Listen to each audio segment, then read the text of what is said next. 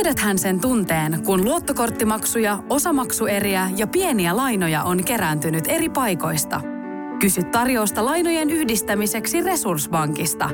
Yksi laina on helpompi hallita ja taloutesi pysyy paremmin tasapainossa. Yhdistä lainasi ja nauti talouden tasapainosta. Resurssbank.fi Tämä on Radio Play alkuperäissarja. Maikkarin rikostoimittajat Jarkko Sipilä ja Pekka Lehtinen puivat viime vuosikymmenten kuohuttavia rikostapauksia niihin liittyvien äänitteiden kautta.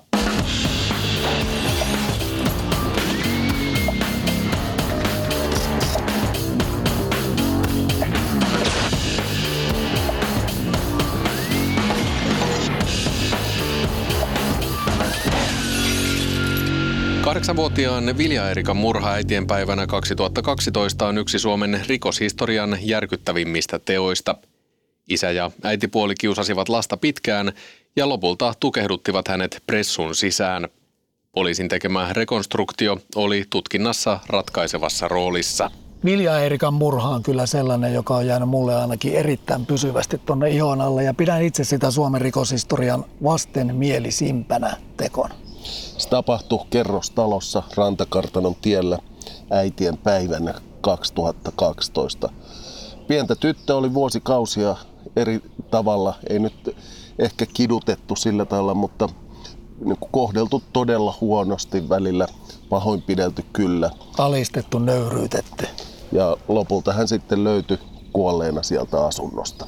Poliisihan ei sitä aluksi edes tutkinut, tällaisena henkirikoksena, vaan se oli törkeä pahoinpitely ja kuolemantuottamus.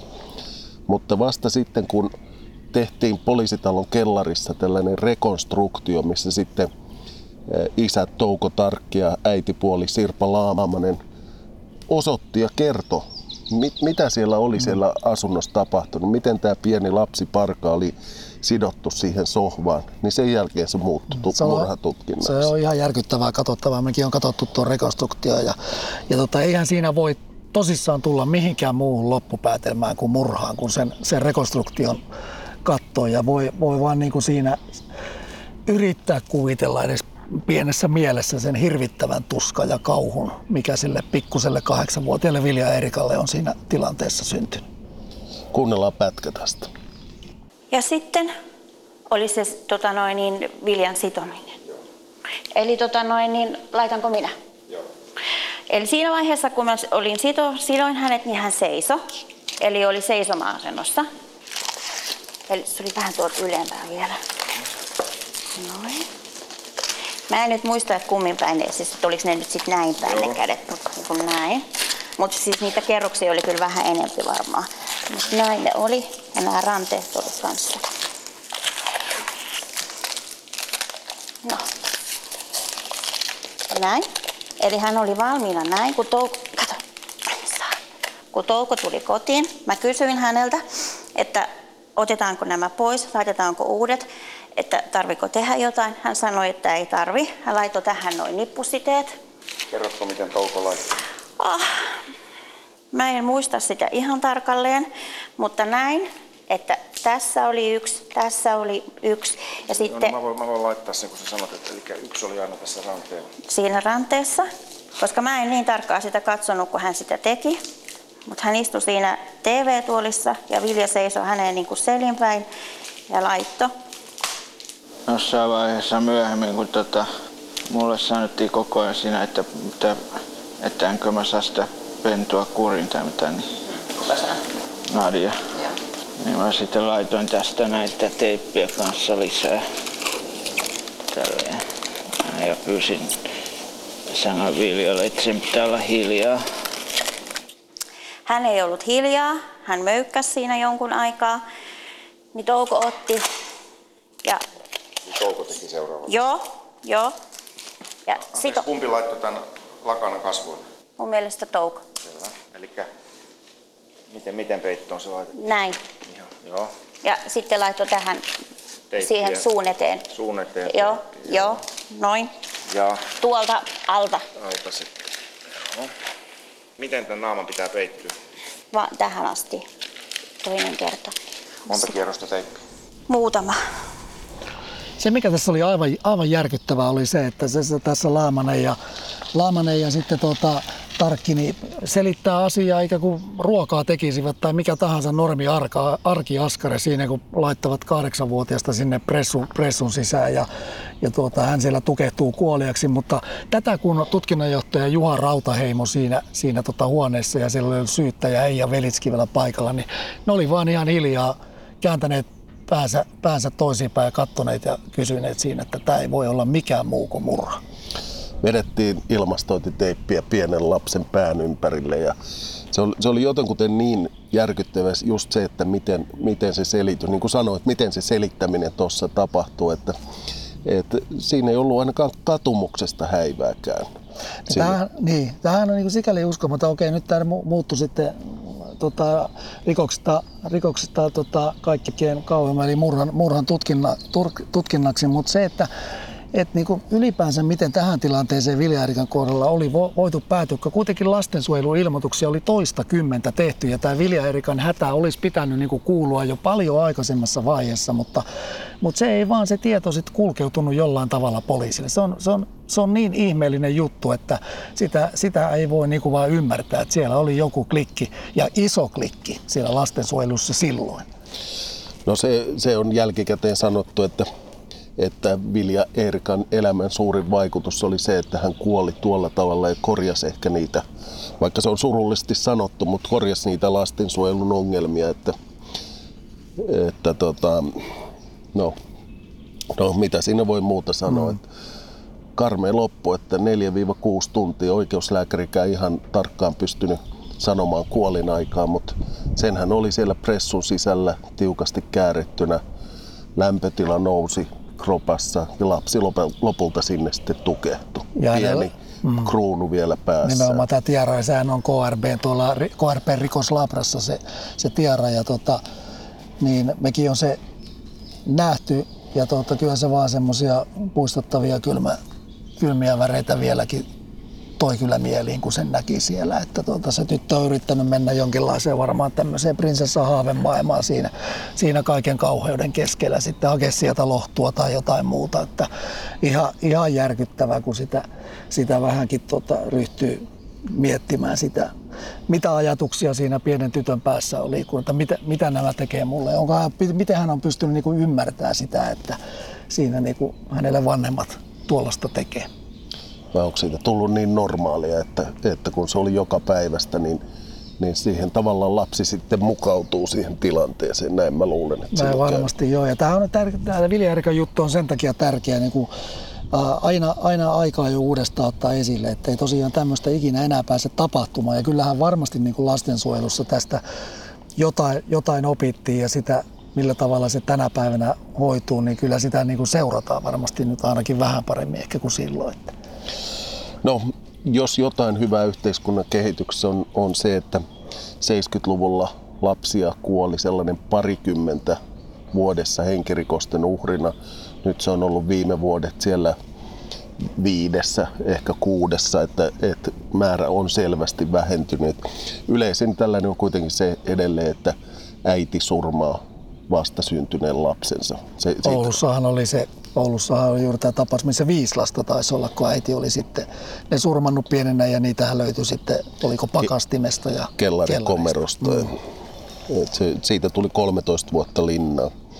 Tietysti toinen on sitten perhemurhat, muistat Boulevardin jutun, missä isä tappoi vaimonsa ja sitten, sitten lapsensa. Espoossa oli kymmenkunta vuotta sitten taiveniläisäiti tappo itse asiassa yritti ensin unilääkkeellä surmata, mutta kun se ei onnistunut, niin, niin kuristi sitten kahdeksanvuotiaat kaksostytöt ja kaksivuotiaan pojan. No näissä jos jossain se syntyy se kysymys, iso kysymys on, että miksi? Miksi ihmeessä tekee niin, että omat lapset siinä sitten tavalla tai toisella surmaa, niin se en mä tiedä, saako siihen ikinä oikein kunnon vastausta. Ei tietenkään varsinkaan silloin, jos siinä vielä sitten itsemurhan tämä tekijä siihen kaiken päälle tekee. Siinä ilmeisesti on se sellainen, kun näitä on tutkimuksia tehty, että se vanhemman masennus on se suurin uhkatekijä sille lapselle. Sinänsä ei ole eroa, että isät ja äidit tappaa suurin piirtein yhtä paljon.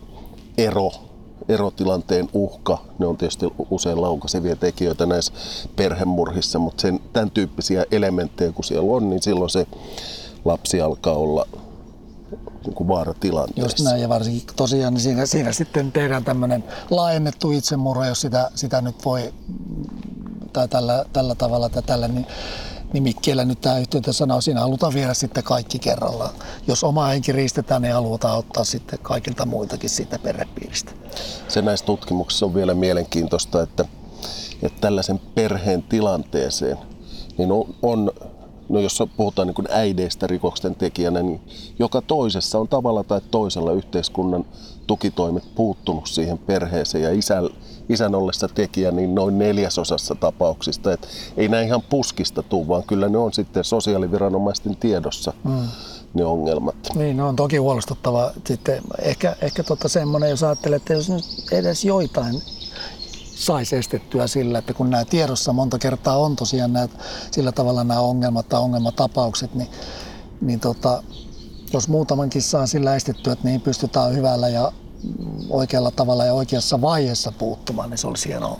Mutta sitten jos ajattelit sitä Porvoon juttua, missä leikkipuistossa isä löi puukolla sen lapsen kallon läpi, niin olihan siinäkin yritetty puuttua ja silti se mies sai nappa, napattua sen lapsen ja tappoi sen sitten julmasti äidin silmien edessä, että, että se on vaan se ihmismieli voi olla niin vääristynyt. Että. No siinähän tuli tälle Porvoon murhaajalle tuomio myös hovioikeudessa ja ihan oikein näin. Mitään muuta vaihtoehtoa ei luonnollisesti ollutkaan. Mutta onhan nämä niin toimittajillekin aika tiukkoja paikkoja, että kyllä muistan just siellä, kun Porvoon leikkipuistossa oltiin tai tai tässä Vilja Erikan tapauksessa, kun sitä seurasi oikeudessa, että kun näissä paikoilla käy, niin kyllä niissä ne niin kuin eroo sellaista tavallisista henkirikosjutuista, on, on ne sitten jengijuttuja tai mitä muita. Että niissä on aina sellainen niin hirveän surullinen tunne. On, on. Kaikki, kaikissa lapsiin kohdistuvissa jutussa, ennen kaikkea näissä henkirikosjutuissa myös, niin tota, kyllä se on semmoinen jotenkin täysin eri, erilainen sitten kuitenkin kuin se, että mennään tähän niin kuin ammattirikollisuuden piiriin ja siellä ehkä sitten tapahtuviin tota, henkirikoksia ja muihin väkivallan tekoihin, niin nämä, nämä jutut on semmoisia, jotka tosissaan ja aidosti aina pysäyttää.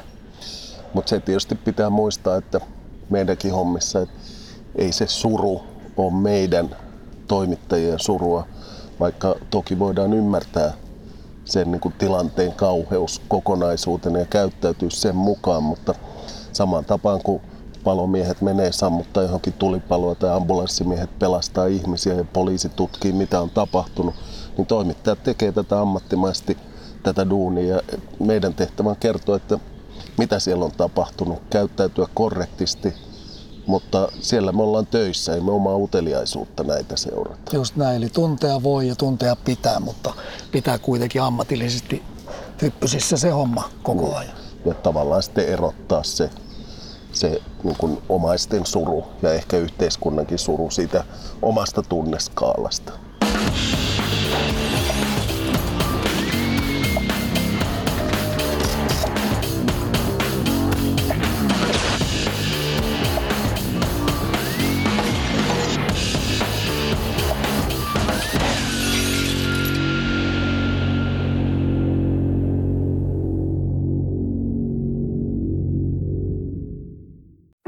Tiedäthän sen tunteen, kun luottokorttimaksuja, osamaksueriä ja pieniä lainoja on kerääntynyt eri paikoista.